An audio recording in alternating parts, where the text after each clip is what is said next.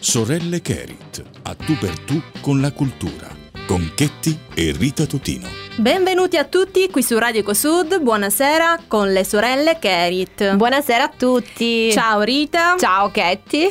E introduci tu questa nuova puntata? Sì, sì, io sono molto felice oggi Eh, perché anche io. parleremo di un argomento per me molto interessante e eh, parleremo proprio di lettura, fiumi di parole, storie, conoscenze mondi interiori che vengono racchiusi in questi meravigliosi mondi chiamati libri. Ecco, infatti, fin dai tempi antichi, gli uomini già scrivevano su carta o, o comunque anche su altro Sì. pensieri, cultura, arricchendo appunto tutto il nostro patrimonio letterario e linguistico. Esatto, la lettura è un argomento largamente dibattuto. Da un lato esistono molte persone che si dedicano appunto ad essa, eh, che leggono molti libri, ma dall'altro ce ne sono altrettante che la considerano invece qualcosa di demodè, ormai passato di moda, eh, in un'epoca in cui la tecnologia e le varie innovazioni la fanno da, da padrona. Ecco, ma lasciami dire, ciò che queste persone non riescono a cogliere è che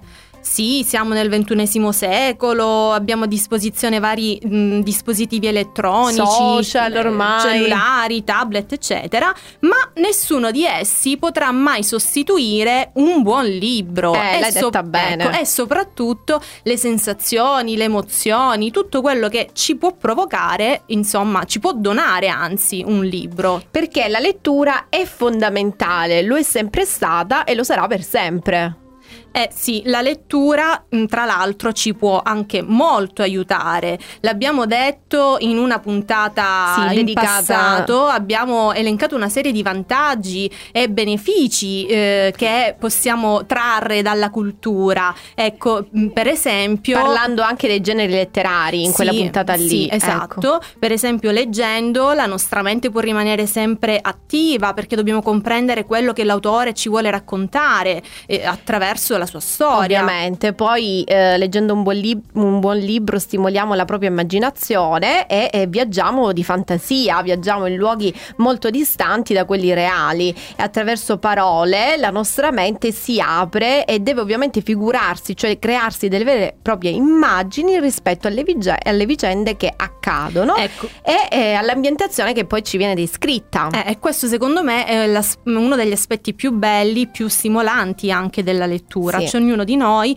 si può immaginare i personaggi, i luoghi, eh, secondo la nostra prospettiva. Cioè cerchiamo di immedesimarci, però poi ci creiamo noi, no? All'interno della Riportiamo un nostra mente. i nostri mondi Sì, interiori. sì, ecco. esatto. E ci- tra l'altro ci possiamo anche medesimare, per esempio, nei, nei personaggi.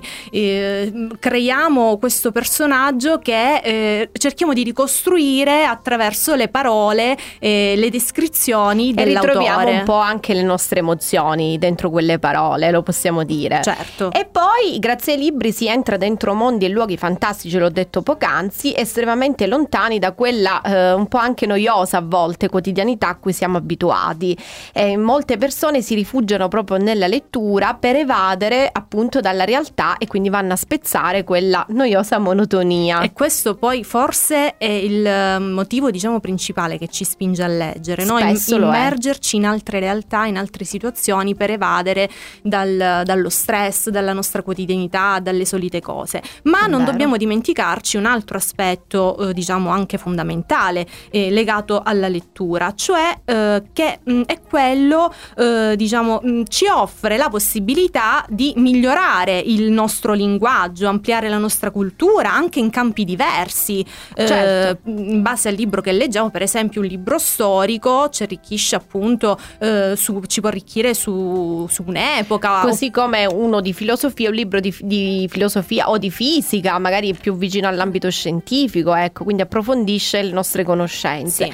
E poi leggendo si imparano nuove parole, nuovi- si acquisiscono nuovi eh, vocabo- vocaboli e quindi si amplia il proprio vocabolario, si conoscono nuove espressioni particolari che appunto accrescono il nostro bagaglio culturale. Ma cara Rita e cari amici, nonostante tutti questi meravigliosi benefici benefici e vantaggi che, Sì. abbiamo, che abbiamo appena elencato, ci sono, come dicevi tu, eh, persone che considerano la lettura una perdita di tempo, una roba noiosa. eh, Quasi magari- come fossero compiti per casa. Sì, sì, Eh. e magari preferiscono guardare un film, un programma televisivo, una serie tv. Ecco, Ecco, indubbiamente i film vanno guardati Certo, perché anche sì. i film arricchiscono, eh, ci arricchiscono come persone, ma quello che ci lascia un film eh, probabilmente dopo che l'abbiamo guardato non lo possiamo paragonare a quello che ci lascia un libro, tutte quelle sensazioni, quelle emozioni che un libro è capace di trasmetterci e di evocare. Assolutamente, lo posso confermare.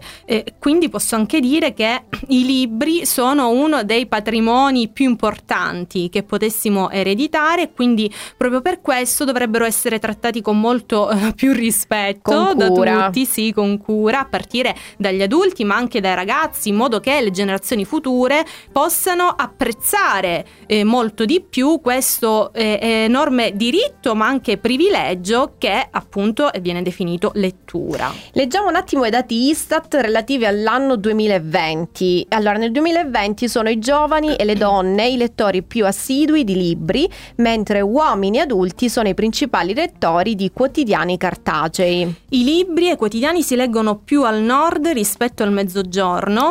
Eh, non ci stupisce, non, so stupisce, no? perché. Eh, con l'eccezione però della Sardegna, eh, dove c'è una percentuale analoga a quella eh, del nord. Sempre nello stesso anno il 40,4% di utenti eh, di internet utilizza la rete per leggere giornali, informazioni e riviste con un incremento di 4,2 punti percentuali rispetto all'anno precedente. A livello invece europeo l'Italia, ahimè, è tra i paesi che eh, detiene percentuali più basse. Questo l'abbiamo riscontrato Sì. più volte, la situazione non, è Non ancora cambia. cambiata, vabbè, ma noi ci speriamo. Certo, siamo qui apposta. Ecco, poi l'11,6% degli utenti di internet utilizza la rete per accedere ai libri in formato digitale con un incremento di 2,1 punti percentuali eh, diciamo eh, più eh, alte rispetto all'anno precedente. Poi, sempre nel 2020, a causa della pandemia, si è assistito a un calo generalizzato della fruizione delle attività culturali, quindi in generale, che si svolgono fuori casa.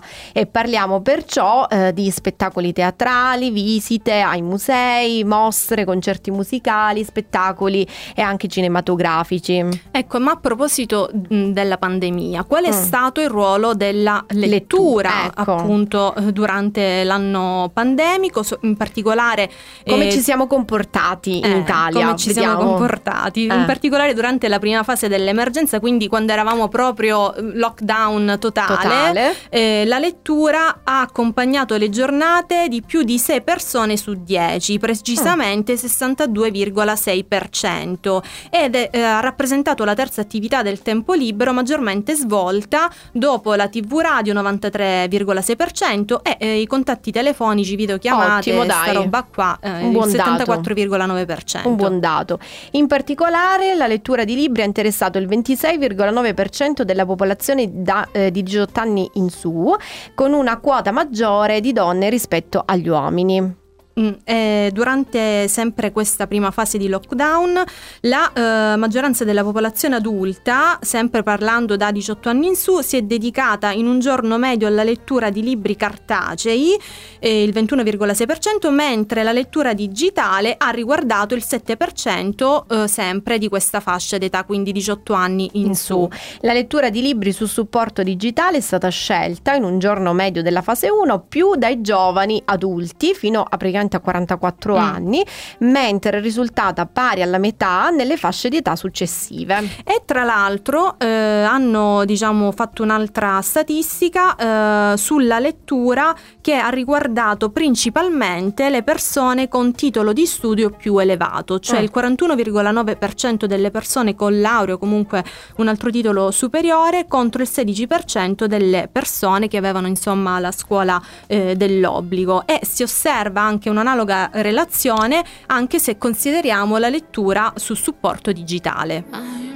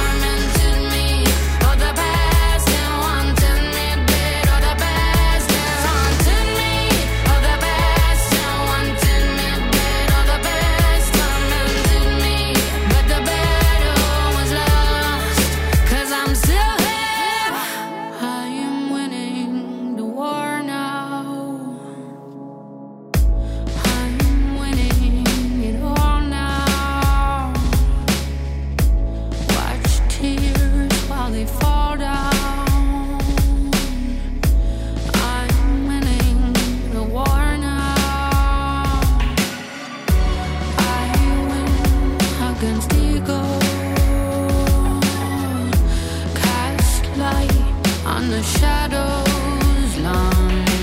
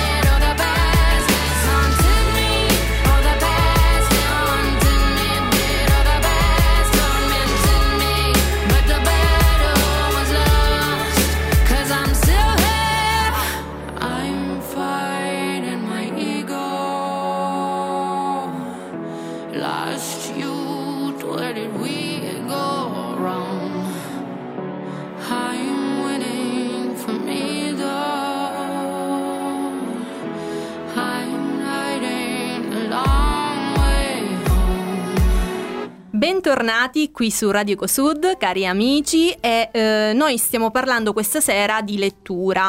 Abbiamo voluto ribadire alcuni benefici, alcuni vantaggi che la lettura ci può donare, e, ma adesso io eh, più che altro mi soffermerei sui vantaggi che la lettura mh, ci può dare in termini di sviluppo cognitivo Ecco. e che i bambini possono appunto ricavare dalle- dalla lettura di testi narrativi che possano essere fiabe, storie, racconti oppure eh, quei libri accompagnati dalle immagini o anche libri tattili, no? E insomma, che sono comunque da sempre confermati e celebrati da pediatri, psicologi, eccetera. Ebbene sì, perché leggere regolarmente sin da piccoli aiuta innanzitutto ad avere un atteggiamento positivo, più aperto verso l'apprendimento, verso la conoscenza, la cultura in generale e ehm, migliora anche la capacità di scrittura e eh, lo sviluppo proprio del pensiero creativo rispetto ai bambini che non leggono. Beh, una persona comunque ci si forma, ci- comincia a formarsi da piccola, quindi bisogna, Eh, infatti. bisogna cominciare da lì. E noi come editori siamo qui a ribadirlo. Ecco, ma che nesso ci può essere tra la lettura e le abitudini familiari? Mm, vediamo. Ecco, come ci dicono i dati Istat, la lettura è fortemente influenzata dall'ambiente familiare.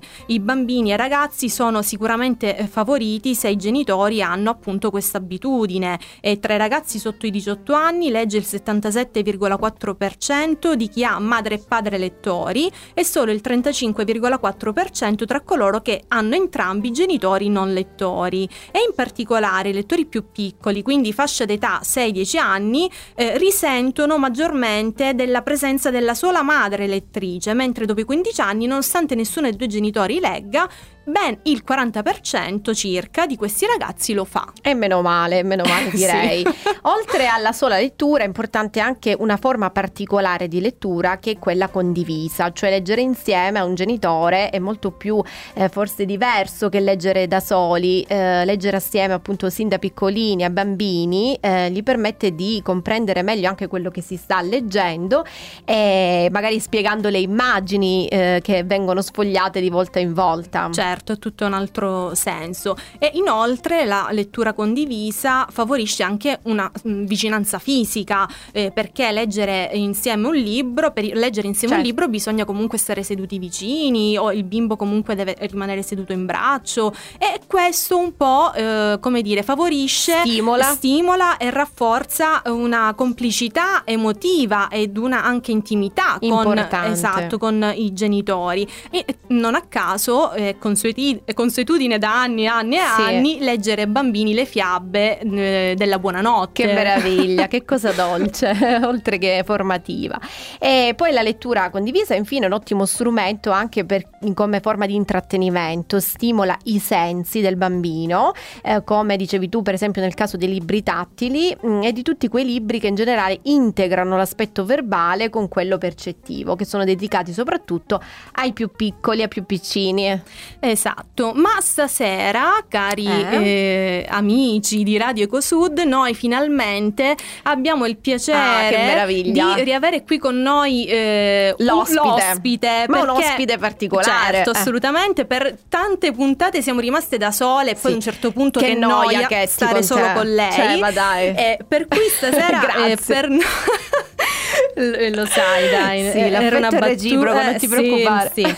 Eh, ma eh, diciamo siamo molto felici e onorati di avere Sì. questa sera eh, qui con noi un ospite importante proprio per eh, eh, Parlare parlare dell'importanza della lettura in età prescolare e ne parliamo insieme al dottore Domenico Capomolla, pediatra del territorio e referente regionale dell'Associazione Culturale Pediatri per Nati per Leggere. Il dottore ha inoltre ricevuto un premio al Salone del Libro di Torino per la sezione Pasquale Causa per la diffusione della lettura in età pediatrica. Buonasera dottore. Buonasera. Buonasera a voi, grazie. Benvenuto. Buonasera, grazie dell'invito, grazie. È un piacere per noi averla qui a Radio Ecosud. Partiamo subito dalla prima domanda, una domanda molto generica e eh, cerchiamo di capire appunto che funzione ha la lettura nei bambini in età prescolare, cioè perché è così importante.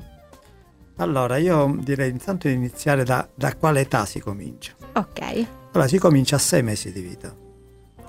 Perché tanto prima si comincia, tanto più sono efficaci gli effetti sul cervello. Le neuroscienze degli ultimi vent'anni hanno dimostrato in modo inequivocabile che la lettura produce forti veramente incrementi delle qualità ehm, intellettive del nostro cervello con dei meccanismi che cercherò di spiegare in modo semplice, ma che secondo me è bene capire proprio per interiorizzare bene questo concetto ed essere molto motivati a iniziare molto presto a leggere ai bambini. Intanto dobbiamo sapere che noi nei primi tre anni di vita creiamo le fondamenta di quello che sarà il nostro cervello per tutta la vita. E l'attività cerebrale che abbiamo nei primi tre anni di vita è l'attività più potente e più forte che abbiamo in tutto l'arco della nostra vita. Quindi pensare a un bambino che deve solo mangiare, dormire, non prendere freddo e magari ammalarsi poco è, non è, È riduttivo. è ridu- molto riduttivo, bisogna invece pensare, soprattutto oggi come oggi, che il bambino a quell'età va potenziato moltissimo dal punto di vista mentale, anche perché a quest'età si possono buttare quei germi che un domani potranno fiorire e permetterci di avere un approccio corretto al digitale. Perché quando arriviamo Esatto. tardi, poi l'appro- il digitale li, li- proprio li fagocita perché è molto molto attrattivo, a parte che è costruito proprio per attirare, per tenere la gente appiccicata là. eccetera. Però Esatto. uno se comincia presto con i libri riesce ad avere delle maturazioni cerebrali che gli permettono di avere un migliore senso critico e di potersi meglio difendere da determinate trappole, possiamo dire così. Quindi si inizia a sei mesi con ovviamente immagini e si usano libri, su questo sul tattile io sono meno entusiasta perché la vera, ehm, la vera bussola, il vero punto di riferimento per il bambino non è tanto in quella fase della vita la mano o la, è la voce materna. La voce materna è fondamentale nella relazione perché è molto importante nel creare la relazione tra madre e bambino. Il libro è un veicolo formidabile, Come Come- forma di attaccamento proprio. anche come forma di attaccamento. Il, ehm, il- questi bambini quando cominciano a sei mesi, guardate già per me che a sei mesi ho dei libri comuni, diciamo uno dei, faccio il nome di un libro che è un libro base nati per leggere Sì. che, che si chiama, che si chiama Guarda che faccia, Sì. che è un libro molto ben studiato, molto semplice, che fa vedere le facce di bambini che ridono, che piangono, che sono seri. Quindi che riproducono le principali espressioni facciali che richiamano poi le emozioni di base. Sì, ma più che le emozioni, perché le emozioni il bambino comincia a riconoscere dopo il quinto o sesto mese di vita, serve più che altro a fargli vedere un oggetto che al bambino è familiare. Le facce sono familiari anche a un Certo. bambino di sei mesi. Allora si usa questo libro di facce che è molto attrattivo per il bambino. E il bambino comincia sin da allora ad attivare anche i cosiddetti neuroni specchio. Non è difficile vedere un bambino che vede ridere e ride, per esempio È vero. oppure piange ed è serio. Ecco, in questo modo. E la voce materna gli indica le labbra, gli spiega un po' l'immagine che c'è e questo bambino comincia a far funzionare il, suo cervello perché i bambini hanno, no- hanno come grande nemico il silenzio. Infatti. C'è un'es- una, diapositiva molto bella che purtroppo non è possibile mostrare, ma cercherò di farvi immaginare Sì. che ehm, eh, fa vedere il cervello, una neuroimmagine di un bambino di 5 giorni di vita, ehm, in cui si vede la, la quantità di sangue che arriva in questo cervello in tre momenti diversi di, questa gior- di questo quinto giorno di vita. C'è un il momento di silenzio in cui si vede che la quantità di sangue che arriva nel cervello è minima, serve solo per la vitalità del cervello. Un'esplosione di arrivo di sangue quando sente la voce materna e un, diciamo così, una quantità di sangue ridotta ma presente quando gli viene fatta sentire la voce della madre registrata, però fatta sentire al contrario. Questo è stato fatto per essere sicuri di aver levato l'aspetto emozionale della, della voce materna. Mancando l'aspetto emozionale diminuisce l'attività cerebrale e diminuisce l'apprendimento. D'altra parte noi le emozioni ci fanno ricordare le cose. Certo, assolutamente. Dottore, quali sono i benefici della lettura ad alta voce? Cioè sappiamo che appunto anche questa fa bene al cervello e non solo. Allora, guardi, c'è, bisogna, prima si inizia meglio è. Perché, ripeto, noi il nostro cervello lo formiamo nei primi tre anni di vita e sono molto importanti, come dicevate voi, anche l'ambiente, su cui mi soffermerò un attimo. Certo, Certo. siamo qui apposta. Però i benefici, allora vi faccio sempre nell'immaginare ehm, di, di vedere un bambino a cui a sei mesi, poi a sette mesi, otto mesi, gli fate sempre questa esposizione al libro con la voce di un adulto. All'inizio gli effetti benefici ce l'ha più con la voce materna perché il bambino con la voce materna un rapporto particolare, lui sente la voce materna da quando aveva sei mesi di vita intrauterina. Quindi alla nascita il suo riferimento è la voce Mhm. materna. Infatti basta anche la mamma che gli parla e il bambino si calma Sì, cosa che magari all'inizio col papà non succede. È vero. Eh, cioè. Per cui già avendo interiorizzato questa voce per tre mesi durante la vita intruterina, quando arriva il suo punto di riferimento. Poi piano piano questa voce può essere sostituita da altre figure parentali più o meno vicine, che servono anche quelle a rassicurare il bambino. Però quando nel tempo si abitua il bambino a sentire, prima si fa vedere un libro con immagini, poi man mano che cresce le immagini diventano, lasciano lo spazio un po' di parte scritta, poi piano piano questo rapporto dell'immagine che ha la supremazia sulla parte scritta si andrà invertendo. Questo cosa comporta? Che il bambino all'inizio, che è fisiologico, hanno tempi di attenzione piuttosto brevi. Però piano piano, perché nella vita bisogna esercitare tutto, i tempi di attenzione aumentano. Questo può anche spiegare perché ci sono persone che hanno tempi di attenzione molto brevi e gente che ha tempi di attenzione molto lunghi, che è una cosa estremamente importante anche per il rendimento scolastico, per tantissime Per altre, non solo nella scuola. Certo. A questo aggiungete che il bambino quando gli leggete una favola sta seduto. Poi. Aggiungete anche per chi ha esperienza, per esempio, di lettura fatta con regolarità, almeno 5-6 volte alla settimana, i bambini che poi si entusiasmano moltissimo a questa, a questa pratica, perché il stare vicino al genitore, una persona adulta, lo fa sentire molto sicuro di sé e gli pare proprio di avere un rapporto, gli fa aumentare la sicurezza anche della, della presenza dell'adulto, che poi incide molto sulla sua sicurezza futura. Ecco, un po' sta anticipando anche la mia prossima do- domanda proprio legata al rapporto che può avere, cioè all'effetto che può avere la lettura in relazione appunto ai genitori, no? Infatti. genitore e bambino. Infatti. Il- e allora quindi a questo punto cosa succede? Il bambino vede e non sa leggere, a quei tre anni per esempio. Però se ci fate caso, chi ha un po' di esperienza di lettura ai bambini sa che quando arrivano intorno ai tre anni sembra che sanno leggere, imparano a memoria intere pagine. Addirittura alcuni bambini molto attenti passano col dito e sembra che sanno leggere veramente. In realtà, siccome vogliono imitare l'adulto, hanno ehm, sfruttato una, una loro dote molto fresca e quella è la memoria. Quindi esercitano anche la memoria. Imparare a memoria è un modo per esercitare la memoria. A questo punto questo bambino che ancora cresce vuole, muore sempre più dal desiderio di imparare a leggere perché vuole imitare i soggetti che si prendono cura di lui. Poi per capire un bambino quale punto di riferimento ha basta vedere cosa, chi imita in famiglia e quella è la personalità dominante che spesso è quello che si prende più cura di lui. Quindi questo bambino quando andrà a scuola è un bambino che a tempi di attenzione lunghi sta seduto, ha la memoria esercitata, vuole anche lui imparare, è motivato a imparare a leggere, perché anche lui vuole fare quella che è una magia, cioè la trasformazione di segni e simboli su un pezzo di carta in suoni e parole. Quindi eh, quando arriva a scuola l'insegnante avrà un lavoro molto molto più facilitato. Facilitato. Questo vorrei aggiungere che, e sottolineare, io lo dico a tutti i miei pazienti, imparare a leggere e scrivere non è assolutamente naturale.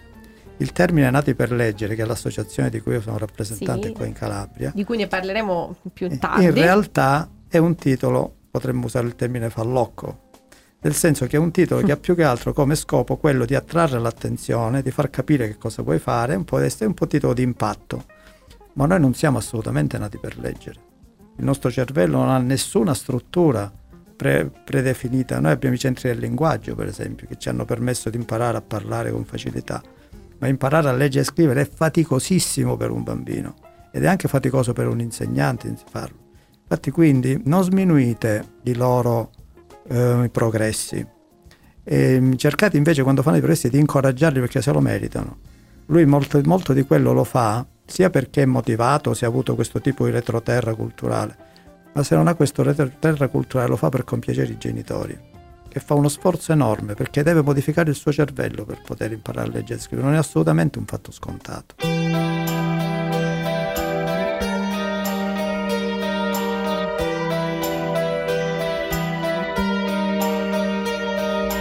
Quiet now, and what it brings is everything. Comes calling back a brilliant night. I'm still awake. I looked ahead, I'm sure I saw you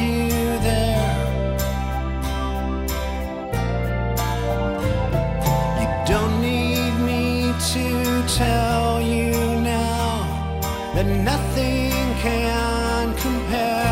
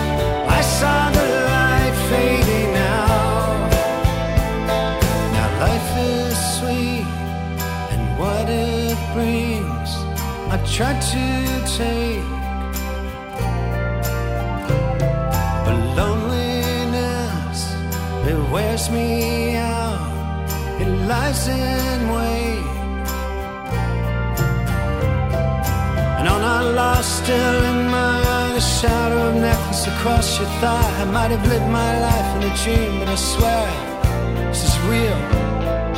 The memory fuses and shadows like glass. We carry our future, forget the past. But it's you, it's what I feel.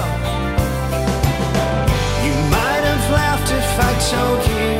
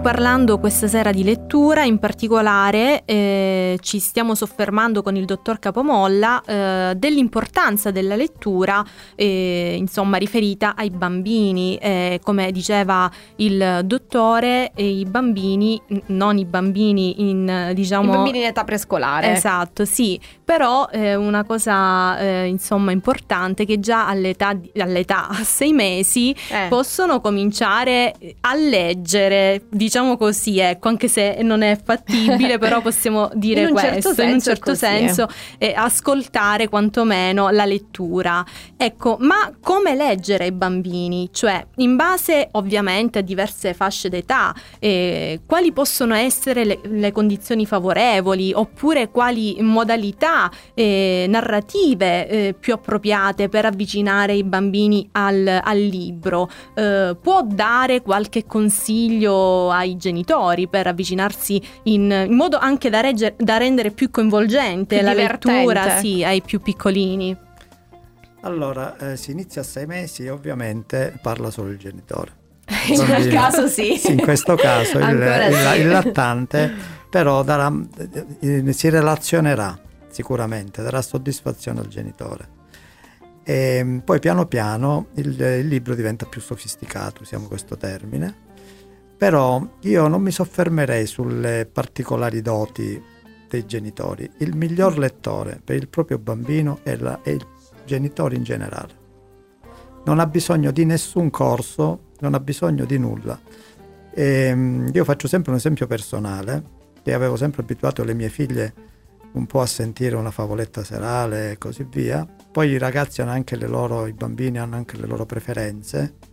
Sarebbe anche una buona abitudine, man mano che crescono, fargli una piccola libreria da far tenere in ordine, perché il chip dell'ordine è un germe che si può già piantare molto da piccoli e può, e può germogliare magari nel periodo adolescenziale che è un Interessante periodo questo caotico. aspetto, eh, Sì. infatti. E i libri nelle librerie dei bambini, che non serve ovviamente una grande libreria, insomma, anche perché poi non è che devono avere chissà quanti libri, non vanno mai messi col dorso, ma vanno messi con la, con la copertina, Con la copertina la parte visibile. più estesa, perché il bambino così eh, Li riconosce. li riconosce con più facilità.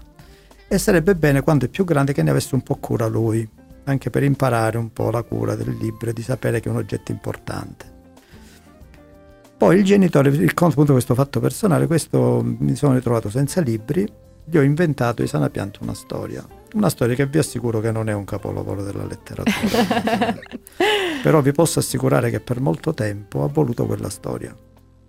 Questo perché in realtà non è tanto la storia in sé, la- come articolata, almeno fino a una certa età, ma fi- almeno finché sono ancora molto dipendenti da noi, ma in realtà loro vogliono il contatto emotivo, fisico ed emotivo, anche perché le emozioni che uno impara a gestire da piccolo tramite la lettura, che voi avete detto un sacco di cose interessantissime all'inizio, soprattutto sulle emozioni, ehm, sul compenetrarsi nel soggetto, eh, però mh, l'aspetto estremamente importante nella lettura, magari parliamo di bambini già più grandi che cominciano ad avere la loro immaginazione fervida, Mm. che cominciano di solito ad avere proprio a immedesimarsi nei personaggi, è di cominciare a provare le sensazioni. Voi immaginate, per esempio, mh, viene in mente questo esempio, la favola di Cappuccetto Rosso. La favola Sì. Cappuccetto Rosso, se voi l'aveste affidata a un, regista dell'horror come Dario Argento, avrebbe fatto un Sarebbe capolavoro perfetta, sarebbe stata terribile. perfetta. li chiamano credo film eh, pulp film, non hanno un nome di questo genere e allora che cosa c'è lì? una bambina che si perde in un bosco sotto i sei anni il terrore maggiore che può avere un bambino è quello dell'abbandono quindi abbiamo un bambino che si perde nel bosco terrore massimo di un bambino seconda cosa un lupo che ti insegue terrificante un, un lupo che si mangia una vecchia È vero. da un- questa prospettiva una è vecchia, un, un lupo che viene squartato, da cui esce un cadavere, Sì. è veramente una favola terrificante. In effetti analizzata così è terrificante. Improponibile È per dei bambini. Esatto. Però attraverso la favola, con la presenza rassicurante del genitore, il bambino non esce traumatizzato da un fatto del genere. Ne uscirebbe traumatizzato se vedesse un film di quell'autore a quell'età. Invece a quest'età lui comincia a misurarsi con le emozioni. E il cominciare a, liber- a misurarsi con le emozioni a quest'età gli permette da grande di avere un maggiore controllo delle emozioni. È una cosa estremamente importante. Il controllo delle emozioni è fondamentale se non per il successo della vita, io non voglio scomodare il successo della vita che poi può diventare un miraggio, ma sicuramente migliora la qualità di vita, soprattutto oggi che è l'epoca dell'ansia. Eh sì. Molto Eh. di questo è legato proprio a un disturbo della propria capacità di gestire le emozioni e si può fare molto da piccoli per questo. Si deve intervenire come forma proprio di prevenzione in questo senso. Sì, ma non va visto come una medicina, perché la lettura fatta dall'adulto, perché i bambini hanno grandi antennine, deve essere fatta col piacere di farlo, se no non funziona. Esatto, la lettura alla fine è quello. Parlando di bambini di 6 anni, per esempio, come possiamo stimolare la lettura eh, a quell'età? Allora, a sei anni finisce la- le- l'epoca d'oro della lettura, perché il bambino entra in un altro mondo. A questo punto io sempre raccomando ai genitori non comprate i cellulari ai vostri Eh, bambini prima dei 12 anni. Infatti. Eh, purtroppo ce l'hanno anche prima dei sei Questa, anni. allora, gli ingegneri della Silicon Valley in California hanno questo codice che ai loro figli non danno il cellulare prima dei 12-13 anni, qualcuno anche a 14. Sarebbe da introdurre anche qui. Sarebbe una buona regola. Eh, E, e poi eh, dopo i sei anni finisce l'epoca d'oro della lettura e qua bisogna vivere di rendita. Qua bisogna fare, il- se il lavoro è stato fatto prima, vi assicuro che continuano. Io ormai sono, credo, dieci anni che faccio nati per legge diciamo, nel mio ambulatorio e vedo la differenza tra chi lo fa e chi non lo fa. Perché non tutti i figli, i bambini sono fortunati, bisogna avere molta fortuna per nascere nella famiglia giusta. certo, è vero. Se uno vive in una famiglia dove c'è molto stress, per esempio, quello non aiuta lo sviluppo neurologico del bambino, perché il nostro cervello è molto soggetto agli ormoni, in particolare al cortisolo, che è l'ormone dello stress. Quello che noi abbiamo- si mettiamo in movimento quando abbiamo paura, per esempio, di qualcosa. Se uno vive in un perenne stato d'ansia da bambino, questo cortisolo modifica la formazione del cervello e favorisce la, cre- la creazione di quelle connessioni cerebrali che presiedono soprattutto alla paura, all'ansia, comportamenti violenti o impulsivi.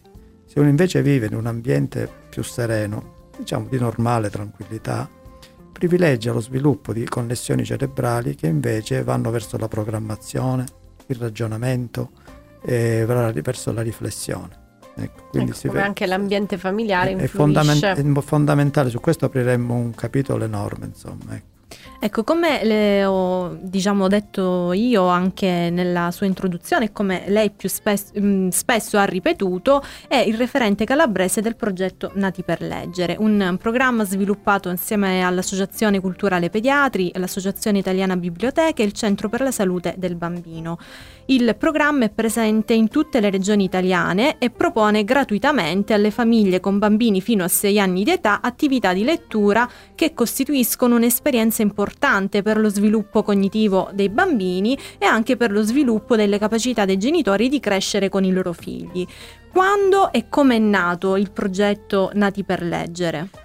Allora, il progetto Naturale ripeto, non è nato in Italia, è stato importato in Italia. È nato in Italia nel 1999.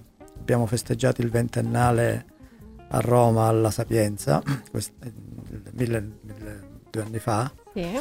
E, mm, e in realtà è una mm, riproposizione di un, progetto nato negli Stati Uniti dieci anni prima, nel 1989, dove due pediatri, il dottor Zuckerman e il dottor Niedelman, con una educatrice, la dottoressa Fitzgerald Rice, hanno notato che nelle sale d'aspetto sparivano i libri per i bambini, li rubavano.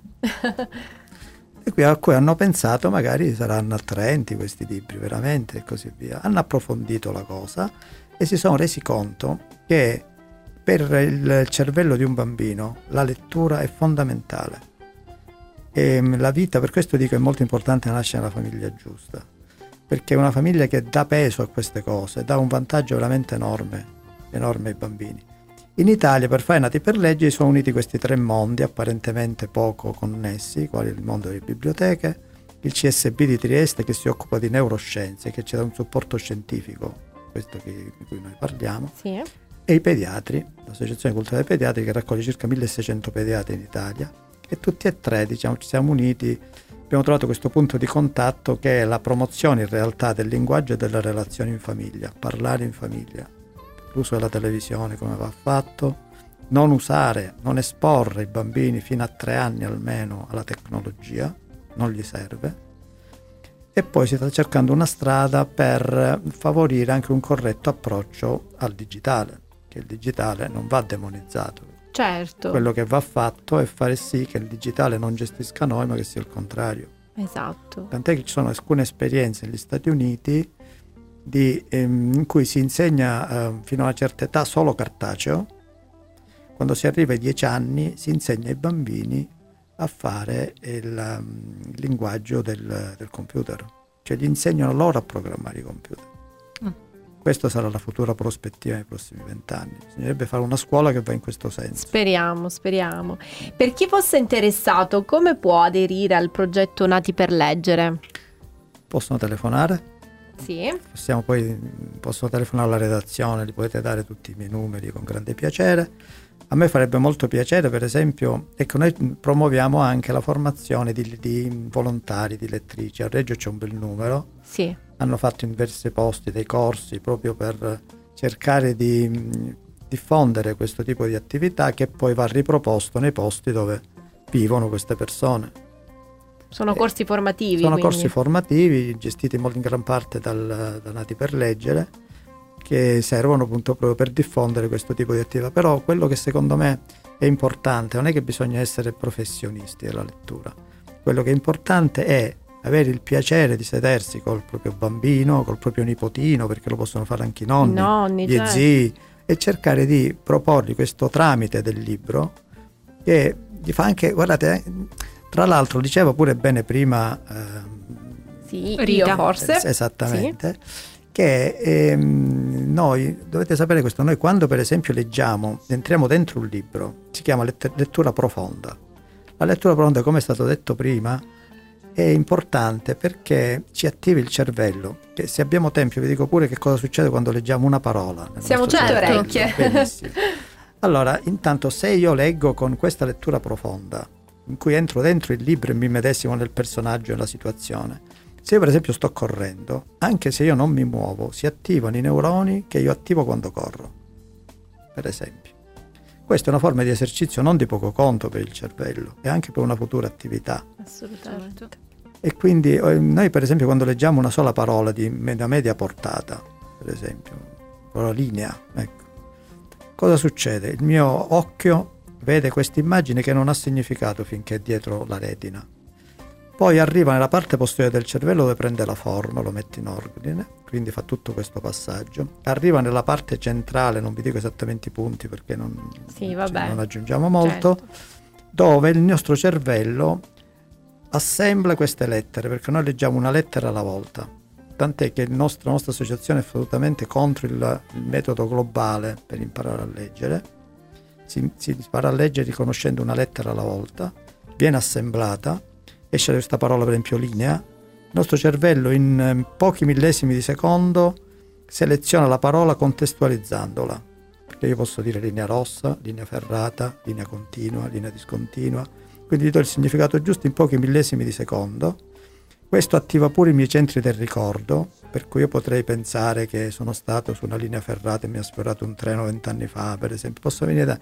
Quindi se uno riuscisse a vedere, se riuscisse a vedere tutti i punti che si illuminano nel nostro cervello quando leggiamo una parola, rimarrebbe fatto di quel grande impegno che c'è.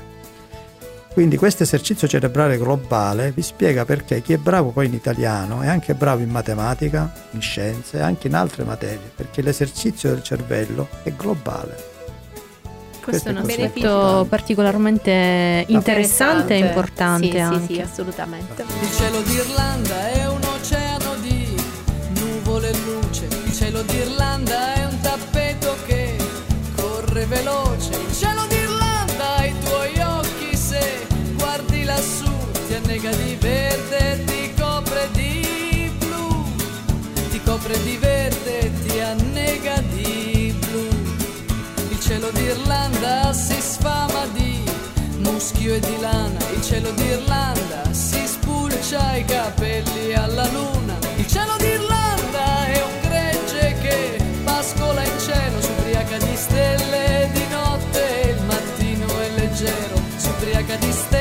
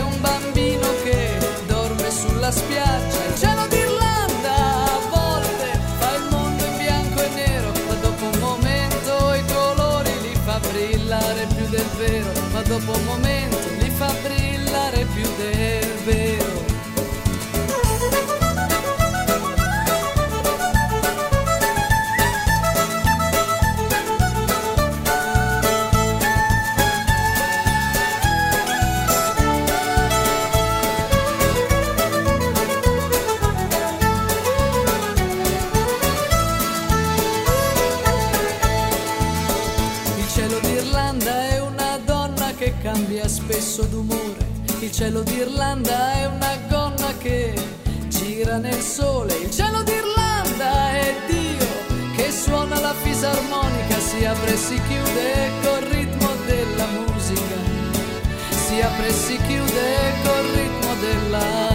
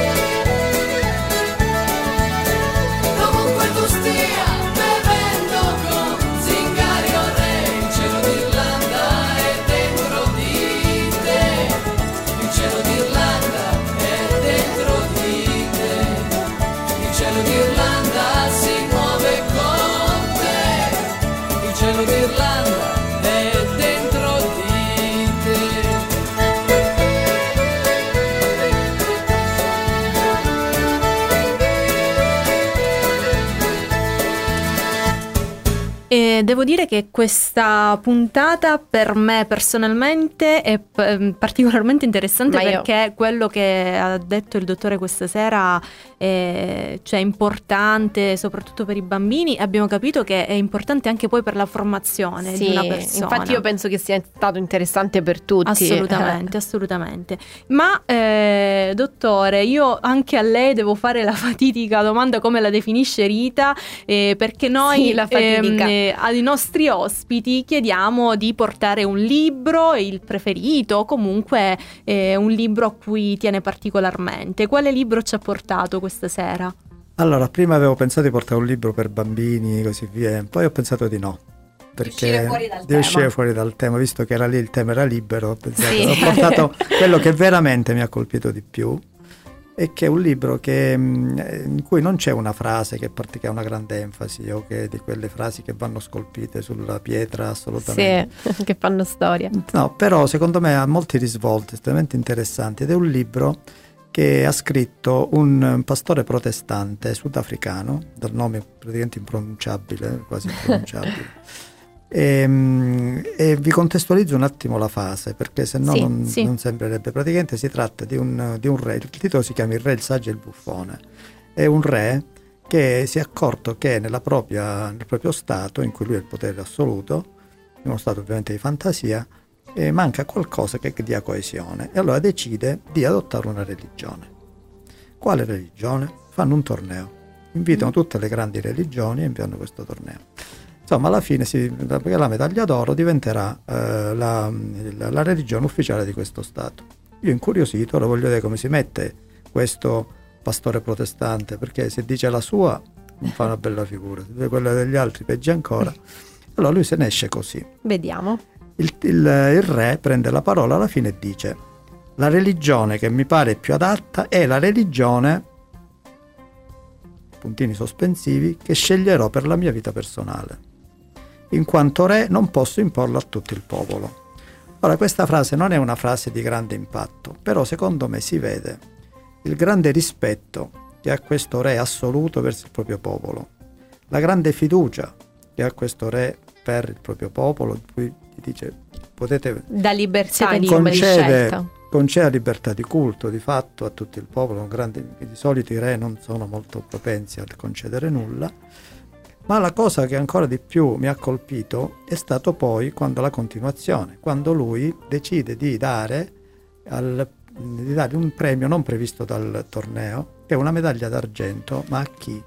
Medaglia d'argento che viene data ogni quattro anni alla religione che più si sforza di comprendere le altre religioni Che bel messaggio. e che si adopererà di più a servire gli altri fedeli delle altre religioni. Bellissimo messaggio. e Quindi io l'ho quindi- trovato grandi doti empatiche, grandi doti di tolleranza, che secondo me è un messaggio che per ora ci sta tutto. Assolutamente, Assolutamente. suggeriamone la lettura quindi di questo libro e noi approfittiamo anche della presenza del dottore per lanciare il bando eh, dedicato a- mm, ai ragazzi con diabete mellito di tipo 1. Sì, la finalità del concorso è quella di promuovere e valorizzare la produzione letteraria di ragazzi con diabete mellito appunto di tipo 1 e eh, pertanto il concorso è rivolto a ragazzi e ragazze di età comprese tra i 12 e i 18 anni, autori di opere inedite scritte in lingua italiana.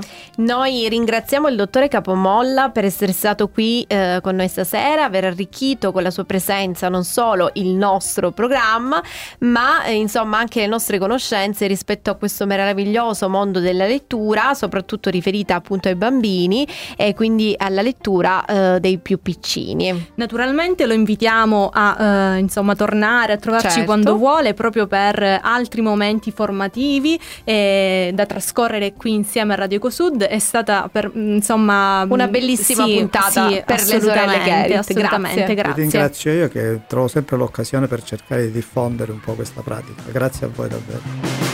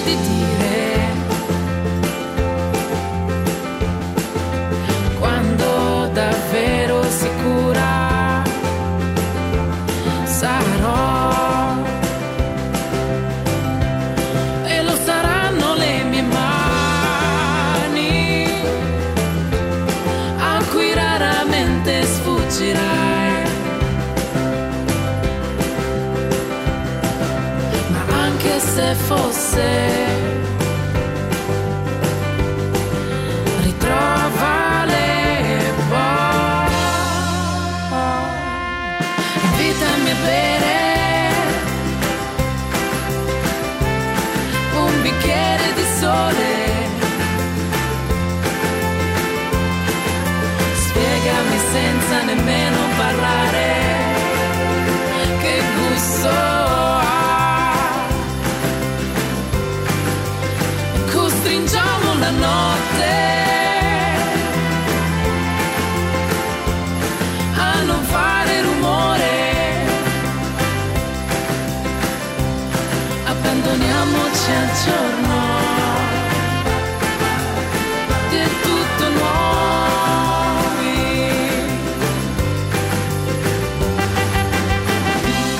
genitori ti insegnano ad amare, ridere e correre, ma solo entrando in contatto con i libri si scopre di avere le ali. Così diceva Ellen Hayes, attrice statunitense considerata una delle più celebri e dotate attrici teatrali del XX secolo. Noi vi rinnoviamo appunto il nostro bando, non solo quello del diabete che abbiamo appena lanciato, ma anche il bando di divulgazione scientifica per tutti coloro i quali fossero interessati. Per questi altri motivi prendete visione delle nostre pagine social Instagram e Facebook, Kerit-LC Edizioni. E noi come sempre vi aspettiamo qui su Radio Ecosud alla prossima puntata. Ciao dalle sorelle Kerit!